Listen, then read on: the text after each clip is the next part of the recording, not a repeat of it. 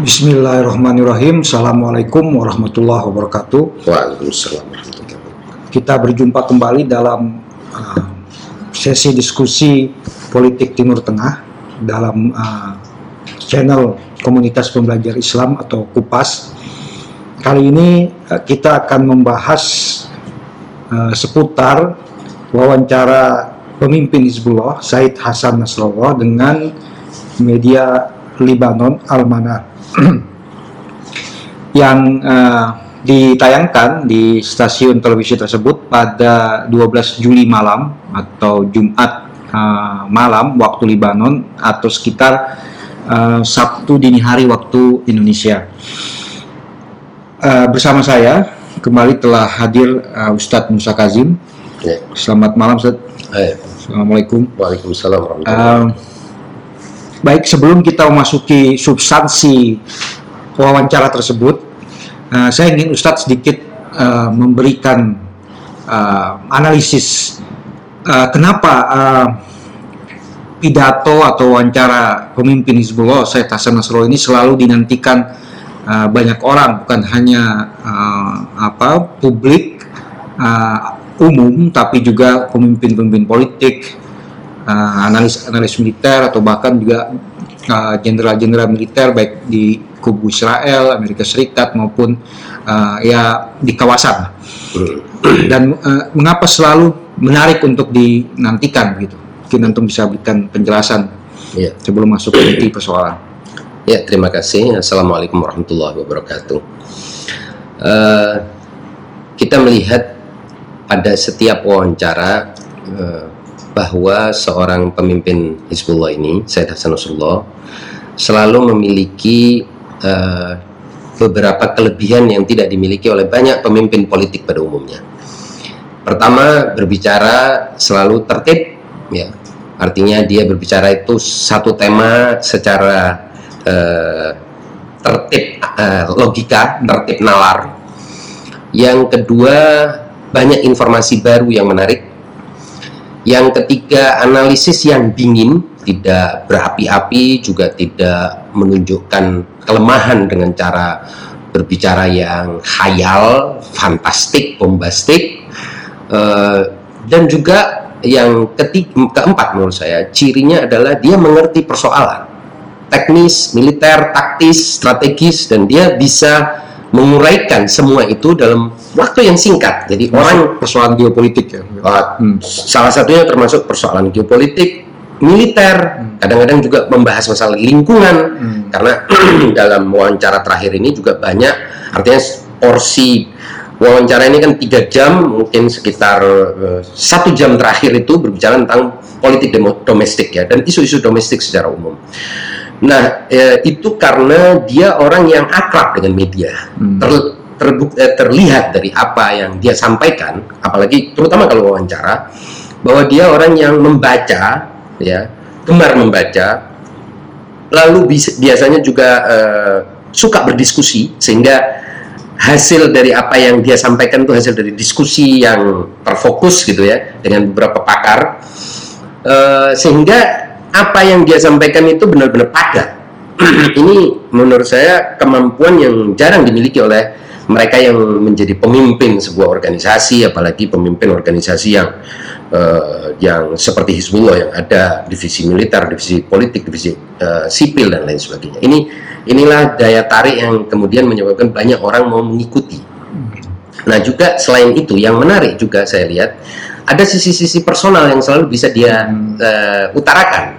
Artinya joke-nya, eh, sinisismenya yang bikin pewawancara selalu bisa tertawa dan kita kalau lihat misalnya bagi mereka bahkan yang tidak bisa bahasa Arab pun kalau melihat ada banyak dalam tiga jam wawancara itu ada banyak dia tertawa, menertawakan, eh, kemudian melantarkan juk-juk sehingga sang pewawancara itu jadi tertawa dan membuka suasana yang tidak apa ya tidak kaku gitu. Itu saya kira. Ya, sebagai catatan kecil bagi uh, para pemirsa sekalian, Hizbullah adalah sebuah kekuatan sosial politik uh, di Lebanon Hmm.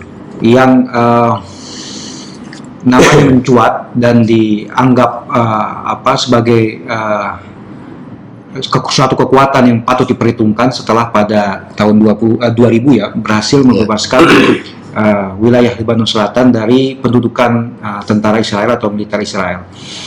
Lalu pada 2006 juga mampu mempertahankan Lebanon bahkan ketika militer Lebanon uh, saat itu sangat lumpuh mampu mempertahankan Lebanon dari agresi uh, militer Israel selama 33 hari.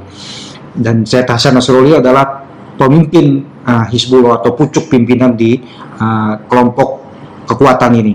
Dia ini selain partai politik Hizbullah juga adalah kekuatan sosial bergerak di dalam bidang sosial dan juga uh, militer memiliki uh, sayap militer yang berfungsi uh, sebagai kelompok perlawanan terhadap Israel. Baik, Seth. Ya. Uh, kita mulai dengan uh, politik internal Lebanon. Ya. Apa yang dibahas oleh Syed Hasan Nasrullah dalam kesempatan wawancara tersebut? Eh, ada banyak sekali yang dibahas. Di antaranya adalah eh, dari pertanyaan pewawancara yang merupakan seorang juga wartawan senior di Al-Manar. Imad Marmal ini wartawan senior yang juga menariknya dia bukan dari kalangan mazhab Syiah gitu ya. Kalau tidak salah dia bermazhab Drus. Nah, di antara yang ditanyakan adalah hubungan dia dengan presiden, hubungan dia dengan eh, ketua parlemen eh, apa Nabil Berry, presiden eh, Michel Aoun dan juga hubungan dia dengan perdana menteri saat hari ini. Dan saya Hasan mengatakan bahwa hubungan dengan masing-masingnya itu memiliki derajat yang berbeda-beda. Ada hubungan yang bersifat personal dan ideologis dan strategis, seperti hubungan dia dengan PM, eh dengan eh, apa namanya eh, ketua parlemen, Uh, bahkan hubungan yang dia katakan sebagai hubungan dalam satu rumah ya.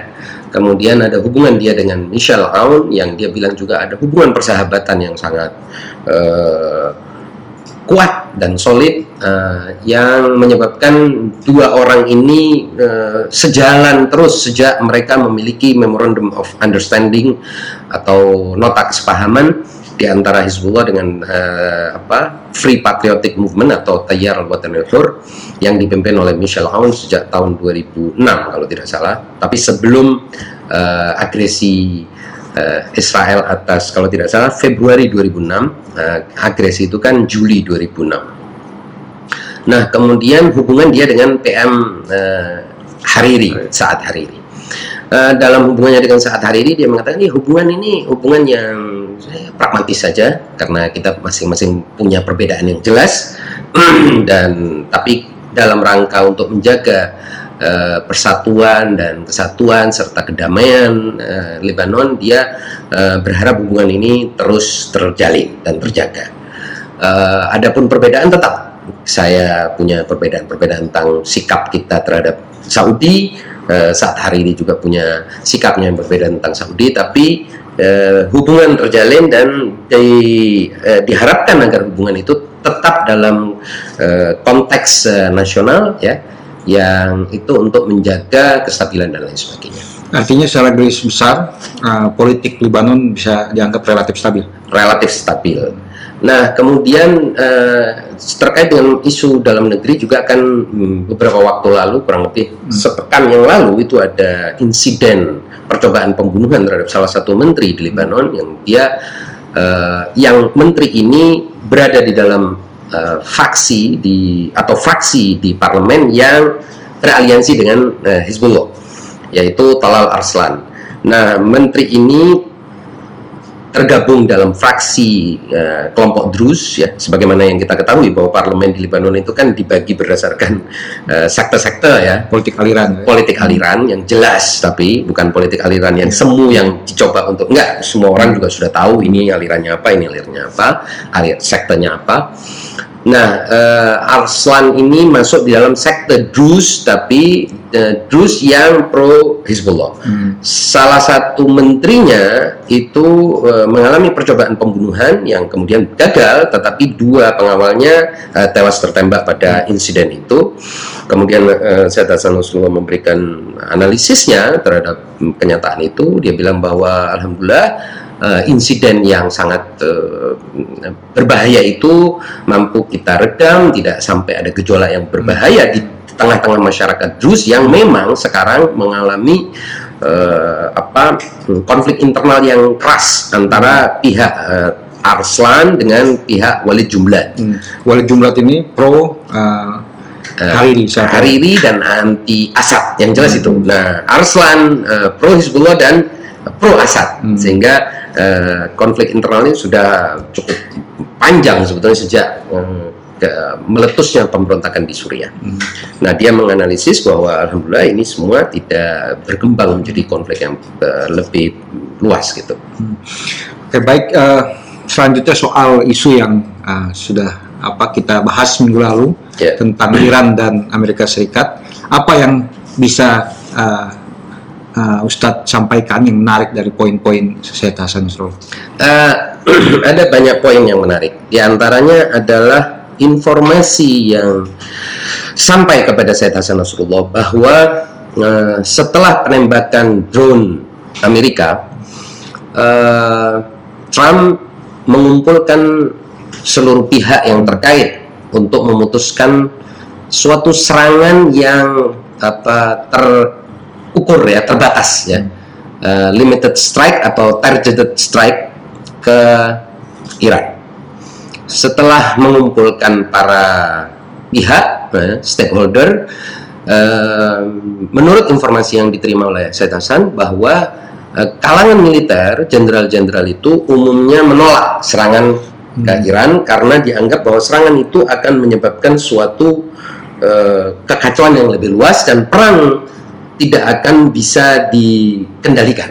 Perang yang lebih besar dan terbuka uh, yang menyebabkan uh, apa namanya kerugian yang lebih besar. Tapi kemudian Trump tampaknya tetap bersikeras dan kemudian diputuskan untuk menyerang target-target tertentu itu tadi. Kemudian menurut informasi dari Syed Hasan Nasrullah, Iran mengutus seorang diplomat ke negara tertentu yang tidak disebutkan mana itu kemungkinan kita duga itu kalau tidak Swiss Command ya, untuk menjadi penghubung ya, Amerika antara Amerika dengan Iran ini kan penghubungnya biasanya Swiss, Swiss. atau Oman. Oh, uh, untuk menyampaikan pesan khusus dari pihak Iran bahwa satu tar satu serangan Amerika ke Iran akan dianggap sebagai awal dari peperangan dan Iran akan membalas bukan dengan satu dua target tapi dianggap ini sebagai awal perang deklarasi perang dan akan melakukan perang terbuka. Hmm. Nah, e, menurut informasi yang diterima oleh Said Hasan, kemudian dua jam sebelum jam penyerangan itu apa e, terjadi versi lain mengatakan 10 menit mana yang benar kita tidak tahu Amerika atau Trump membatalkan rencana serangan itu hmm. ini informasi yang e, disampaikan kemudian yang menarik juga bahwa e, saya Hasan mengatakan bahwa sejak e, terjadinya insiden kapal tanker beberapa waktu yang lalu. Kan insiden kapal tanker ini ada beberapa, termasuk di antaranya adalah yang uh, beritanya menyebar ke seluruh dunia adalah kapal tank kapal tanker Jepang. Hmm. Tapi sebelumnya sudah ada kapal yeah. tanker kalau tidak salah punya Uni Eropa. Hmm. Sejak insiden kapal tanker pertama, militer Iran sudah bersiap untuk menghadapi perang hmm. dan serangan. Hmm. Dan mereka telah meletakkan skenario hmm. untuk menarget pangkalan-pangkalan militer Amerika di kawasan. Jadi eh, reaksi Iran akan serangan itu akan hmm. langsung ke berbagai kawasan, ke, maaf ke berbagai pangkalan militer Amerika, dan itu telah um, diketahui oleh pihak Amerika. Hmm. Nah, kesiapsiagaan Iran hmm. itu berlangsung berarti kan beberapa waktu sejak insiden tanker pertama itu ya. Nah, kemudian insiden tanker kedua itu menambah kesiapan saja. Hmm. Nah, bahwa Iran uh, menunjukkan bahwa mereka siap berperang. Hmm. Oleh sebab itu, apa yang dilakukan Iran terhadap drone itu, itu adalah bagian dari hmm. pesan jelas bahwa kita siap loh. Bahkan yang ada di udara pun bisa kita tembak. Hmm. Terus kemudian beliau mengatakan bahwa drone yang dikirim oleh Amerika itu satu drone itu mampu mengcover ya itu kan drone mata-mata ya Hmm. mampu mengcover sepertiga dari kawasan Iran jadi satu Hmm. drone itu mampu memotret ke apa sepertiga kawasan saking canggihnya drone itu Hmm. nah penembakan itu selain menunjukkan kehebatan apa pertahanan udara Iran dan lain sebagainya dan kemajuan teknologi misil dan lain sebagainya juga untuk memberikan pesan bahwa kami siap kami sudah dalam posisi siap sejak insiden eh, rangkaian insiden tanker di eh, kawasan Teluk Hormuz itu Jadi kesiapsiagaan Iran itu menjadi deterrence bagi uh, keputusan Trump tadi. ya menjadi deterrence sekaligus juga tadi itu pesan yang dikirimkan oleh pihak Iran melalui pihak eh, negara ketiga eh, yang kemudian menyebabkan Trump ya itu menarik eh, Keputusan. keputusannya meskipun kemudian di Twitter dia menyatakan karena dia eh, mengetahui bahwa ada 130-an orang yang akan mati akibat serangan itu. Hmm. Tentunya kalau itu kan dari awal sebelum ada keputusan pun para jenderal, para ah, ahli pasti akan memberikan estimasi berapa korban dari pihak Iran. Jadi itu katanya eh, Syed Hasan itu omong kosong aja lah Hmm. gitu kurang lebih. Orang tidak mungkin memberikan alasan menarik suatu rencana perang karena adanya korban pada pihak musuh Hmm. tidak mungkin seperti itu itu kan ingin menampilkan diri secara eh, diri sebagai presiden yang punya kasih sayang atau kemanusiaan gitu Bagaimana posisi Hizbullah jika uh, Amerika Serikat menyerang Iran? nah dalam wawancara itu ditanyakan masalah ini dan eh, Hasan mengatakan bahwa ketika terjadi perang antara Amerika dan Iran maka tidak ada satupun titik di kawasan Timur Tengah yang akan aman Hmm. sehingga masing-masing pihak harus menyatakan di mana posisi kita. Hmm. Oleh sebab itu Hizbullah sejak awal mengatakan "Ka- kalau terjadi perang maka kita akan dal- dalam posisi menyerang Israel. Hmm. Karena apa? Karena tidak mungkin Israel juga tidak menjadi bagian dari peperangan Amerika terhadap Iran Hmm. dan juga akan menyerang seluruh sekutu Amerika yang sejak awal memang memprovokasi Amerika untuk menyerang Iran. Jadi tidak ada istilah kawasan ini ada lagi yang bisa dianggap sebagai netral. Hmm. Nah, oleh sebab itu, saya Hasan mengatakan deklarasi kami bahwa kalau perang terjadi maukah kita akan membuka front-front melawan Israel itu untuk mendetail, untuk mencegah serangan Amerika, bukan untuk me- sekedar deklarasi, enggak, untuk menyatakan kepada Amerika kalau Anda menyerang Iran, ini bukan lagi seperti serangan Anda terhadap Irak di mana Irak itu tidak punya sekutu di kawasan ini akan menjadi serangan terhadap kawasan. Hmm. Oleh sebab itu eh, himbauan saya Hasan kepada seluruh pemimpin Arab Hmm. ya, ya janganlah coba-coba menyeret Amerika untuk atau mem- men- memprovokasi Amerika untuk menyerang Iran karena tidak akan ada yang aman. Hmm. Dan SHN Said Hasan mengatakan apa? Ingatlah bahwa kalau perang terjadi yang menjadi korban adalah warga dari kawasan ini. Yang menjadi korban adalah negara-negara di kawasan ini. Infrastruktur di kawasan ini. Jadi kawasan inilah yang akan menjadi medan laga.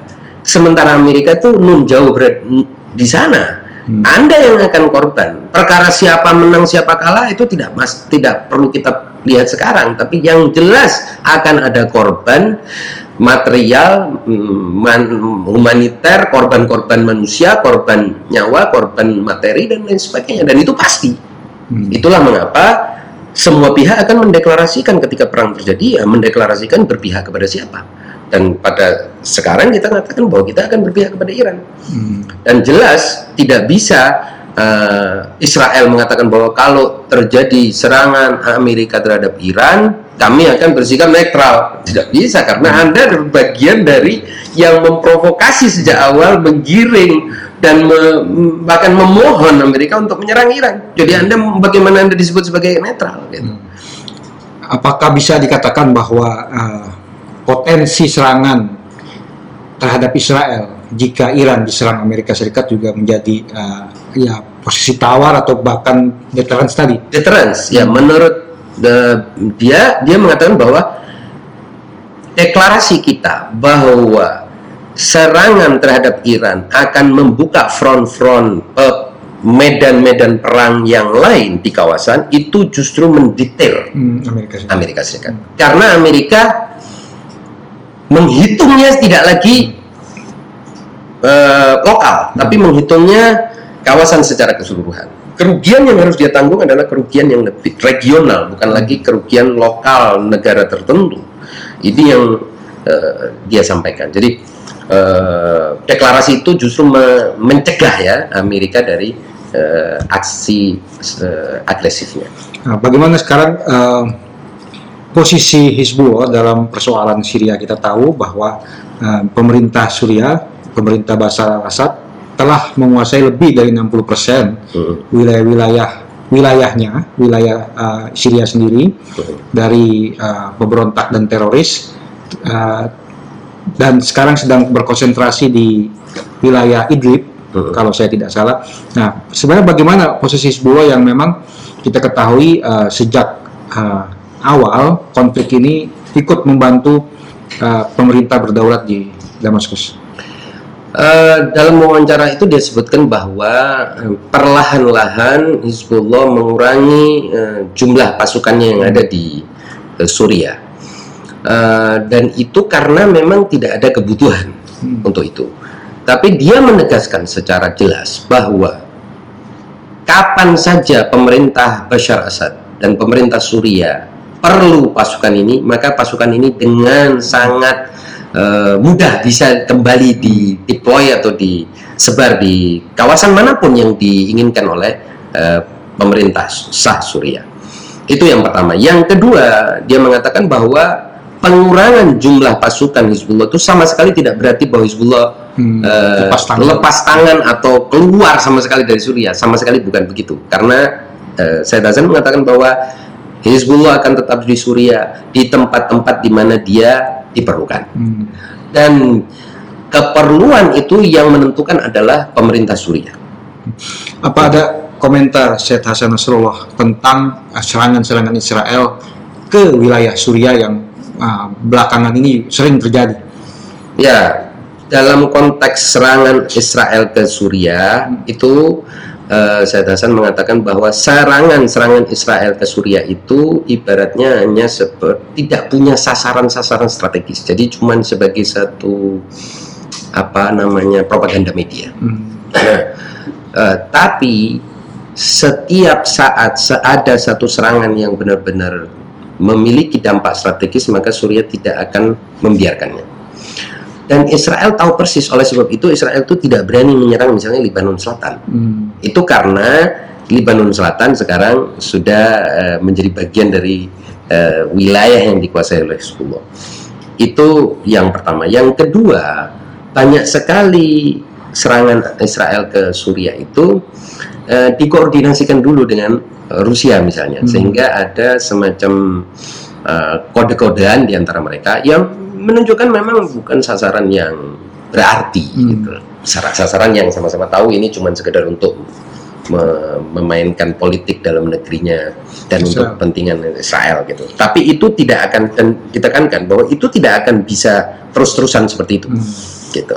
Nah, menarik juga uh, mengetahui apa ada analisis Hasan atau penjelasan Hasan tentang Rusia dan Cina dalam uh, apa konteks yang lebih besar atau yang baik dalam konteks Suriah maupun dalam konteks yang lebih besar soal konflik antara Amerika dan Iran. Ya. Apakah ada Eh, dalam wawancara itu dia mengatakan bahwa di tengah masyarakat Iran ya eh, sekarang ini baik di kalangan awamnya maupun di kalangan elitnya ada semacam kesepakatan hmm, bahwa sudah saatnya kita ke timur hmm, dan melupakan barat hmm, khususnya ketika mereka melihat eh, perlakuan Amerika yang Hmm. eh, terakhir ini terhadap Iran dan juga ketidakmampuan Uni Eropa untuk memenuhi komitmennya hmm. dalam kaitannya dengan perjanjian nuklir eh, Iran dan eh, lima negara itu lima negara ya plus Hmm. satu nah ini artinya ada semacam konsensus di dalam negeri Iran untuk me- eh, memperkuat hubungan dengan Cina, Rusia dan negara-negara lain di timur. Hmm. yang itu artinya akan ada reorientasi ke depan untuk semakin memperkuat eh, apa memperkuat eh, jalinan eh, bilateral antara Iran dengan negara-negara di timur. Itu yang konsensus itu semakin kuat lah sekarang. Nah, eh, belakangan ini atau sanksi terakhir Hmm. ini juga merupakan eh, dalam konteks sanksi Amerika terhadap Iran eh, yang sangat brutal. Hmm. Itu terakhir itu kita ter- eh, terdengar kabar bahwa Amerika juga ikut mensanksi Hizbullah dan beberapa eh, apa eh, petingginya. Mm-mm. Ah, ada komentar apa Iya, berefek atau tidak gitu. ada komentar menarik. Jadi begini, kata Syed Hasan, sejak bertahun-tahun lalu Hizbullah dan para petinggi militer Hmm. itu telah ada di dalam daftar hitam Hmm. Amerika dan sejumlah negara Hmm. Eropa. Hmm. Tapi yang belakangan ini unik dan sebetulnya ironis kata Hmm. dia. Karena ternyata sanksi ini juga menyangkut sejumlah politisi eh, Hizbullah yang ada di parlemen. Parlemen Artinya Libanon. parlemen Libanon.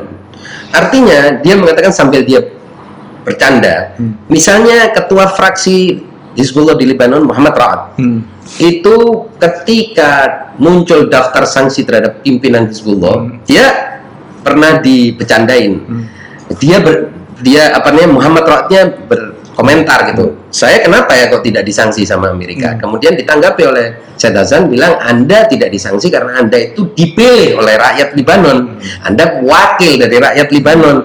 Kalau mereka memberi sanksi kepada Anda, mereka khawatir eh, sanksi itu akan menjadi bagian dari sanksi terhadap negara Libanon karena Anda menjadi bagian dari negara. Iya, iya. Nah, kemudian kalau kami kan tidak dipilih kan gitu. Jadi apa bercandanya begitu candaannya. Tapi sekarang dengan turunnya atau dengan jatuhnya sanksi terhadap Ternyata raat sendiri disanksi. Raat dan eh, beberapa perwakilan eh, apa namanya Hizbullah di parlemen ini ini menjadi jelas bahwa Amerika tidak mempedulikan soal kedaulatan sebuah negara. Artinya sebenarnya sanksi terhadap raat mis- bisa dilihat juga sebagai sanksi terhadap kedaulatan Libanon. Jelas. Karena pejabat negara ya. ke pejabat negara yang dipilih oleh rakyat gitu. Yang disanksi artinya kan Hmm. negara sebagai suatu bangunan yang ada di dalamnya legislatif, eksekutif dan lain sebagainya. Ini kan artinya sanksi terhadap pejabat negara ya sanksi terhadap negara. Iya. Dan itu yang disampaikan oleh Syed Hasan itulah eh, sikap yang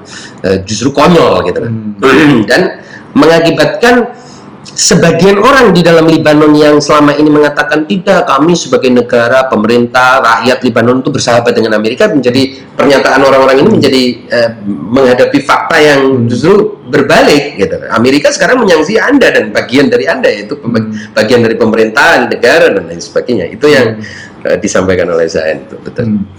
Nah, eh, bagian terakhir ini soal em, penjelasan-penjelasan dari Hasan tentang musuh utamanya Israel dan juga isu utama dari Hizbullah yang selalu eh, apa dipegang komitmennya tentang pembebasan Palestina. Ya. Ada mungkin yang bisa disampaikan. Ya, yang beliau katakan bahwa pertama apa yang disebut sebagai deal of the century itu mati. Tidak bisa ada lagi orang yang mampu menghidupkan deal of the century itu. Artinya perjanjian abad ini di mana tujuan akhirnya adalah menghapuskan isu Palestina itu tertolak dengan sendirinya. Mengapa? Karena ternyata tonggak-tonggak dari eh, pembuat perjanjian ini tidak lagi memiliki kekuatan untuk meng- memaksa perjanjiannya. Misalnya dia sampaikan begini, eh, Muhammad bin Salman Hmm. itu adalah salah satu tonggak yang semula diharapkan Hmm. Mampu mengalahkan Yaman dengan Hmm. cepat. Dan kemudian kemenangan itu akan dikapitalisasi untuk menyatakan kepada dunia Arab nih telah datang pemimpin besar Arab yang punya heroisme ke- apa kemenangan punya ke- kehebatan. Dan dia akan menekan apa namanya bangsa Palestina juga akan memaksa ulama mengeluarkan fatwa plus juga duit akan digelontorkan untuk menutup isu Palestina. Tapi ternyata orang melihat kebesaran bin Salman, Arab Saudi, kekayaannya, medianya, fatwa-fatwa ulamanya ternyata melawan Yaman saja nggak kelar-kelar. Ini menyebabkan dia terseret dalam kehinaan yang berkepanjangan. Hmm. Artinya lo mau mau ngomong sesuatu yang lebih besar dari diri lo itu yang di negara di samping apa negara jiran nggak selesai-selesai dan nggak ada dan urusan kamu aja di Yaman tidak selesai, kamu mengurus Palestina. mengurus Palestina yang menjadi isu kawasan, isu dunia Islam. Jadi akhirnya kalau katanya orang Jawa itu ngeletek lah gitu ya, Eh, keceli gitu. Harus- Ini yang pertama. Yang kedua, Trump sendiri terbukti tidak bisa menggerakkan apa pun, tidak ada yang bisa dia paksa untuk mengeksekusi perjanjian ini. Menekan Iran tidak bisa, menekan ini tidak bisa, tidak ada yang bisa ditekan. Yang ketiga menurut dia adalah konsensus bangsa Palestina sendiri bahwa mereka tidak akan menyerahkan Hmm. apa Yerusalem. namanya Yerusalem ya Hak apa pengungsi. hak pengungsi ke, ke kembalinya hak kembalinya pengungsi ke tanah kelahiran mereka dan lain sebagainya yang itu katanya Syed Hasan merupakan konsensus nasional baik Fatah maupun Hamas sama-sama tidak bisa menerima itu Hmm. misal contoh yang paling sederhana itu hak kembalinya warga Palestina eh, pengungsi Palestina ke tanah kelahirannya. Kemudian isu eh, apa namanya eh, Al-Quds ya Yerusalem sebagai eh, ibu kota Palestina. Ini nggak bisa diganggu gugat. Semua orang Palestina eh, sepakat tentang ini.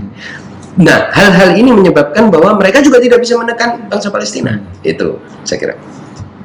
Nah, berikutnya yang menarik dia katakan bahwa Israel sendiri sebagai tonggak tidak mampu melakukan Hmm. eh, fungsinya. Jadi disfungsional juga. Israel ini juga sudah tidak lagi sebagaimana Israel zaman dulu di mana kalau mau punya rencana langsung dieksekusi dan dengan mudah dia bisa menginvasi negara atau kawasan atau apa pun dan mm, eh, dengan mudahnya bisa mengalahkan itu sudah lewat masa itu sudah tidak ada gitu Tapi ancamannya kan mas, me- semakin ah ini saya semakin apa menyeramkan. Ada ucapan-ucapan dari Israel bahwa akan menjadikan Lebanon kembali ke zaman batu. Nah, itu ditanggapi. Jadi saya rasa mengatakan bahwa ancaman mereka terhadap eh, Libanon bahwa kalau terjadi peperangan Libanon akan dikembalikan ke zaman batu ditanggapi oleh Syed Hasan. Jangan-jangan kita yang akan mengembalikan kalian ke zaman batu karena kalian ini punya industri-industri kimia, kemudian punya reaktor nuklir, punya berbagai eh, industri yang kalau ditembak satu-satu target ini akan terjadi ledakan yang jauh lebih besar daripada kemampuan kita untuk Hmm. meng, meng, apa, mengebom. Hmm. Karena kawasan-kawasan itu kalau kita bisa tembak secara akurat dengan misil yang akurat, itu kawasan itu menjadi beban bukan men- menjadi bagian dari aset Anda. Anda harus ingat, kita tidak punya eh, apa namanya kawasan industri kimia misalnya yang terbesar seperti Amona. Eh, kita juga tidak punya reaktor nuklir seperti di Dimona. Demona, eh, amonia, eh, Demona dan lain sebagainya. Kawasan-kawasan ini kalau kita tembak dengan misil-misil akurat, Bisa itu bisa menjadi eh, bisa mengembalikan Israel ke zaman batu. Nah, berkaitan dengan uh, kapabilitas militer uh, Hizbullah, uh, Syed Hasan sering menggunakan istilah uh, apa ambiguity, uh, konstruktif ambiguity. Itu Ya. apa maksudnya? Ya, jadi be- begini, eh, yang disebut ambiguitas konstruktif itu adalah eh, ketidakjelasan yang mampu, yang bisa kita manfaatkan. Hmm. Misal dalam pertanyaan itu yang tidak dijawab oleh Syed Hasan, dengan Syed Hasan menggunakan istilah eh, ambiguitas konstruktif ini, ketika pewawancara bertanya soal apakah Hizbullah memiliki sekarang rudal-rudal anti pesawat tempur, ya, yang bisa menembak Hmm. pesawat-pesawat tempur Israel. Hizbullah bilang, ah, ini kita biarkan ketidakjelasan itu. Hmm. Nah sambil beliau mengatakan bahwa buat kami di Hizbullah tidak penting apakah orang Arab tahu, apakah publik Islam tahu atau umat Islam tahu apa yang kita miliki. Yang penting Israel tahu Hmm. dan Israel itu tahu. Hmm. Elit Israel, intelijen Israel, militer Israel tahu kemampuan kita. Tapi mereka tidak tahu keseluruhannya. Hmm. Nah, sebagian yang mereka ketahui itu sudah cukup menyebabkan mereka untuk tidak berani menyerang kita. Artinya ini ini bisa jadi alasan kenapa Israel sedikit vakum selama beberapa dekade sama sekali tidak melakukan apa-apa kan mereka melakukan sasaran me- menyerang selama ini kan menyerang sasaran- sasaran-sasaran di Suriah sambil membesar-besarkan hasil dari sasarannya. Padahal kenyataannya ya sasaran itu cuman istilahnya istilahnya itu propaganda media saja. Padahal kalau memang benar Israel itu mau mau menunjukkan kekuatannya, kenapa tidak menyasar Hizbullah? Kan jelas di mana-mana Anda bilang musuh dan ancaman utama kita adalah Hizbullah dan Iran. Ya silakan. Bukan itu. Suriah sudah dalam keadaan perang saudara yang berlarut mungkin sudah berlangsung 9 tahun lebih kan gitu. Ma- malah tidak apa me- menyerang Lebanon Selatan. Kenapa tidak menyerang Lebanon Selatan? Suriah yang memang sedang sibuk dengan sedang sibuk dengan urusan eh, pembersihan tanahnya dari tanah airnya dari teroris gitu. Ini artinya menunjukkan bahwa memang serangan-serangan Israel selama ini nih serangan-serangan yang cuman eh, propaganda media tentunya untuk membesarkan publiknya ya membesarkan hati publiknya untuk mengembalikan wibawa militernya terutama untuk me- ya mengesankan kepada calon-calon eh, sekutunya Arab ini bahwa dia ini masih mampu, masih kuat. Ya ini semua kan orang tahu lah kata saya Hasan bilang secara militer itu kan orang tahu sasaran-sasaran yang strategis dan tidak strategis itu bukan sesuatu yang perlu diperdebatkan gitu. Komentar Syed Hasan tentang duet eh, petualangan duet eh, Saudi dan Emirat di Yaman. Ya. Dan di salah satu bagian wawancara ini ada pertanyaan soal bagaimana situasi di Yaman. Hmm.